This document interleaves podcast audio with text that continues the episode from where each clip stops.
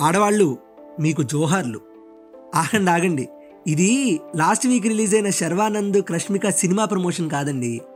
రేపు మనం సెలబ్రేట్ చేసుకునే ఇంటర్నేషనల్ ఉమెన్స్ డే గురించి. మన ఇతిహాసాల్లో ఎప్పుడూ కూడా ఉమెన్ని ఒక స్ట్రాంగ్ పోర్ట్రేయలే చేశారు. అలాంటి ఒక క్యారెక్టర్ గురించి ఈ పాడ్కాస్ట్లో చెప్దామని నేను వచ్చేసాను. ఇంకెందుకు లేటు? పదండి. వాల్మీకి మహర్షి రామాయణాన్ని రచించాడు. ఇది మనకు తెలుసు. ఆ రామాయణానికి రాముడు హీరో ఇది మనకు తెలుసు. కానీ అదే రామాయణానికి ఒక ఫీమేల్ హీరో ఉంది. ఆవిడేనండి మన సీతాదేవి.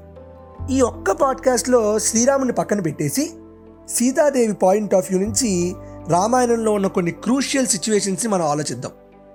First situation Ayodhya Kanda. సీతారాములకి ఇద్దరికీ పెళ్ళైపోయింది తెల్లారితే శ్రీరాముడికి పట్టాభిషేకం. సీతాదేవి యువరాణి నుంచి మహారాణి అవుతుంది. అంతా సెట్. అయితే ఇంతలో సడన్గా ఒక షాక్.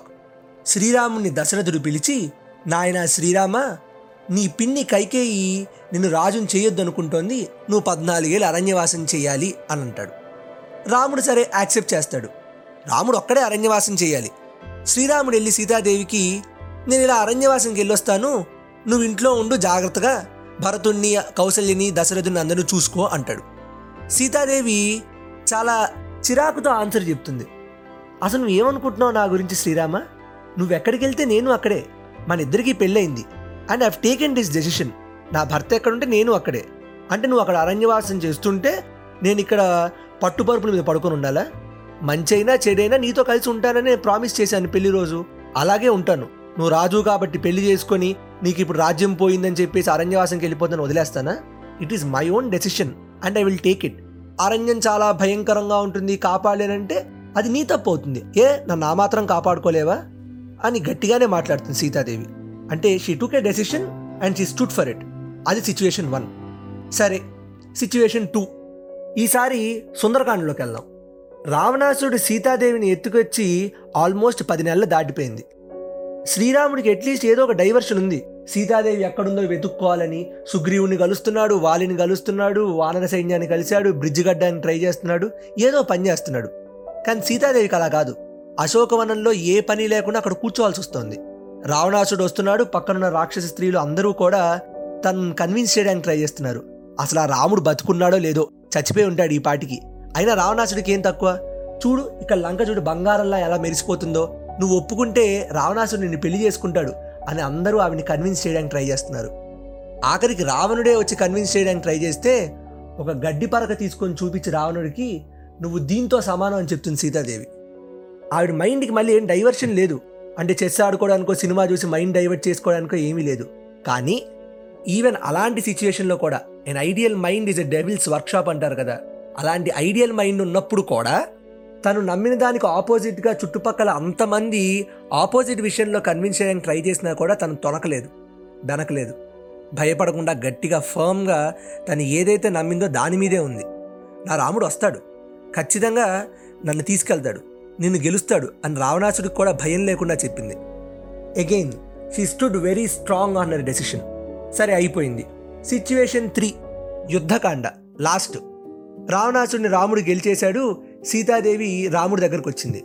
అయితే ఈసారి రాముడు సీత నువ్వు ఆల్మోస్ట్ సంవత్సరం పాటు రావణాసుడి దగ్గర ఉన్నావు లంకలో ఉన్నావు. నీకు కావాలంటే నువ్వు ఎటైనా వెళ్ళిపోవాల్సి వస్తే వెళ్ళిపోవచ్చు అని చాలా హార్ష్గా మాట్లాడతాడు. అంటే ఇక్కడ ఏం చేస్తుంది సీతాదేవి? అసలు అరణ్యవాసం స్టార్టింగ్లో నువ్వెక్కడుంటే నేనక్కడే అని చెప్పి శ్రీరాముడితో అరణ్యవాసానికి రెడీ అయిపోయిన సీత ఎప్పుడైతే రాముడు తన సెల్ఫ్ రెస్పెక్ట్ని పోగొట్టేలాగా అందరి ముందు ఇలాంటి మాటలు మాట్లాడాడో ఇక చచ్చిపోదామని డిసైడ్ అయింది. సీతాదేవి అగ్నిప్రవేశం చేద్దామని డిసైడ్ అయింది.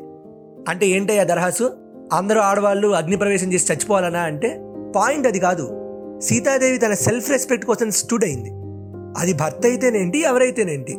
తన ఆత్మాభిమానం పోయినప్పుడు తను ఒక డెసిషన్ తీసుకుంది ఆ డెసిషన్ మీద నిలబడింది. అసలు శ్రీరాముడు అంత హార్ష్గా ఎందుకు మాట్లాడాడు? సీతాదేవి అగ్నిప్రవేశం చేశాక తర్వాత ఏమైంది? ఇదంతా ఒక సింబాలిక్ రిటర్న్ ఎపిసోడ్ అది. అది అసలు ఏంటి? దాని వెనకాల ఉన్న సింబాలిజం ఏంటంటే అసలు ఈ ఇతిహాసం విత్ దర్హాస్ పాడ్కాస్ట్ ఫస్ట్ ఎపిసోడ్కి వెళ్ళిపోండి మీరు. సీతా అగ్ని ప్రవేశం ఉంది. అక్కడ ఇదే చెప్పాను. సో ఈ త్రీ సిచ్యువేషన్స్ మనం అబ్జర్వ్ చేసాం చూడండి. మూడు సిచ్యువేషన్స్లో కూడా Sitadevi was very much empowered తను ఒక డెసిషన్ తీసుకుంది. తను ఉండాలనుకుంది. ఆ డెసిషన్ మీదే నిలబడింది. ఎవడు ఎన్ని చెప్పినా సరే. అలానే కాదు వనవాసం చేస్తున్నప్పుడు కూడా సీతాదేవి చాలాసార్లు ఏది రైటో ఏది రాంగో రాముడి పక్కనే ఉండి రాముడికి ఈ విషయాలన్నీ చెప్పింది. మనందరం రాముడిని దేవుడు అంటాం. కానీ రాముడు మనిషిగా పుట్టాడు. ఆ మనిషి దేవుడు అవ్వడానికి రాముడి తల్లిగా కౌసల్య రాముడి పిన్నిగా కైకేయి రాముడి భార్యగా సీత. ఇంతమంది ఆడవాళ్ళు రాముడిగా పుట్టిన ఒక మనిషిని దేవుణ్ణి చేశారు. మరి రాముడే దేవుడైనప్పుడు అసలు మనిషిని దేవుని చేసిన ఈ చుట్టుపక్కల ఉన్న ఆడవాళ్ళు ఇంకెంత గొప్పవాళ్ళు? అసలు ఏ కేసో ఎందుకండి? నా కేసే తీసుకోండి.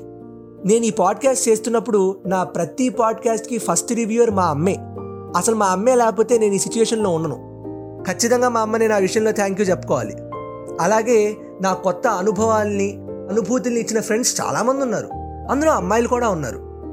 మా రమ్యక్క మా సాక్షి మా రచన ఇద్దరు సింధువులు అమ్ము. చాలామంది ఉన్నారు లిస్ట్ పెద్దదే. ఐఎమ్ షూర్ నాకే కాదు మీకందరు కూడా ఇలాంటి ఒక పెద్ద లిస్టే ఉండుంటుంది. There are lot of influential women in your life too వాళ్ళందరినీ కింద కమెంట్స్లో ట్యాగ్ చేసి థ్యాంక్ యూ చెప్పేయండి.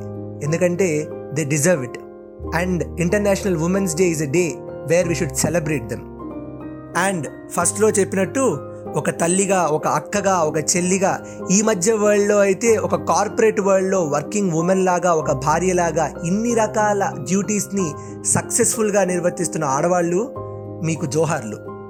ఇదండి ఇవాళ ఇతిహాసం విత్ దర్హాస్. నా ఇన్స్టాగ్రామ్ ఐడి అమాస్ దర్హాస్. వింటూనే ఉండండి. Chai biscuit stories.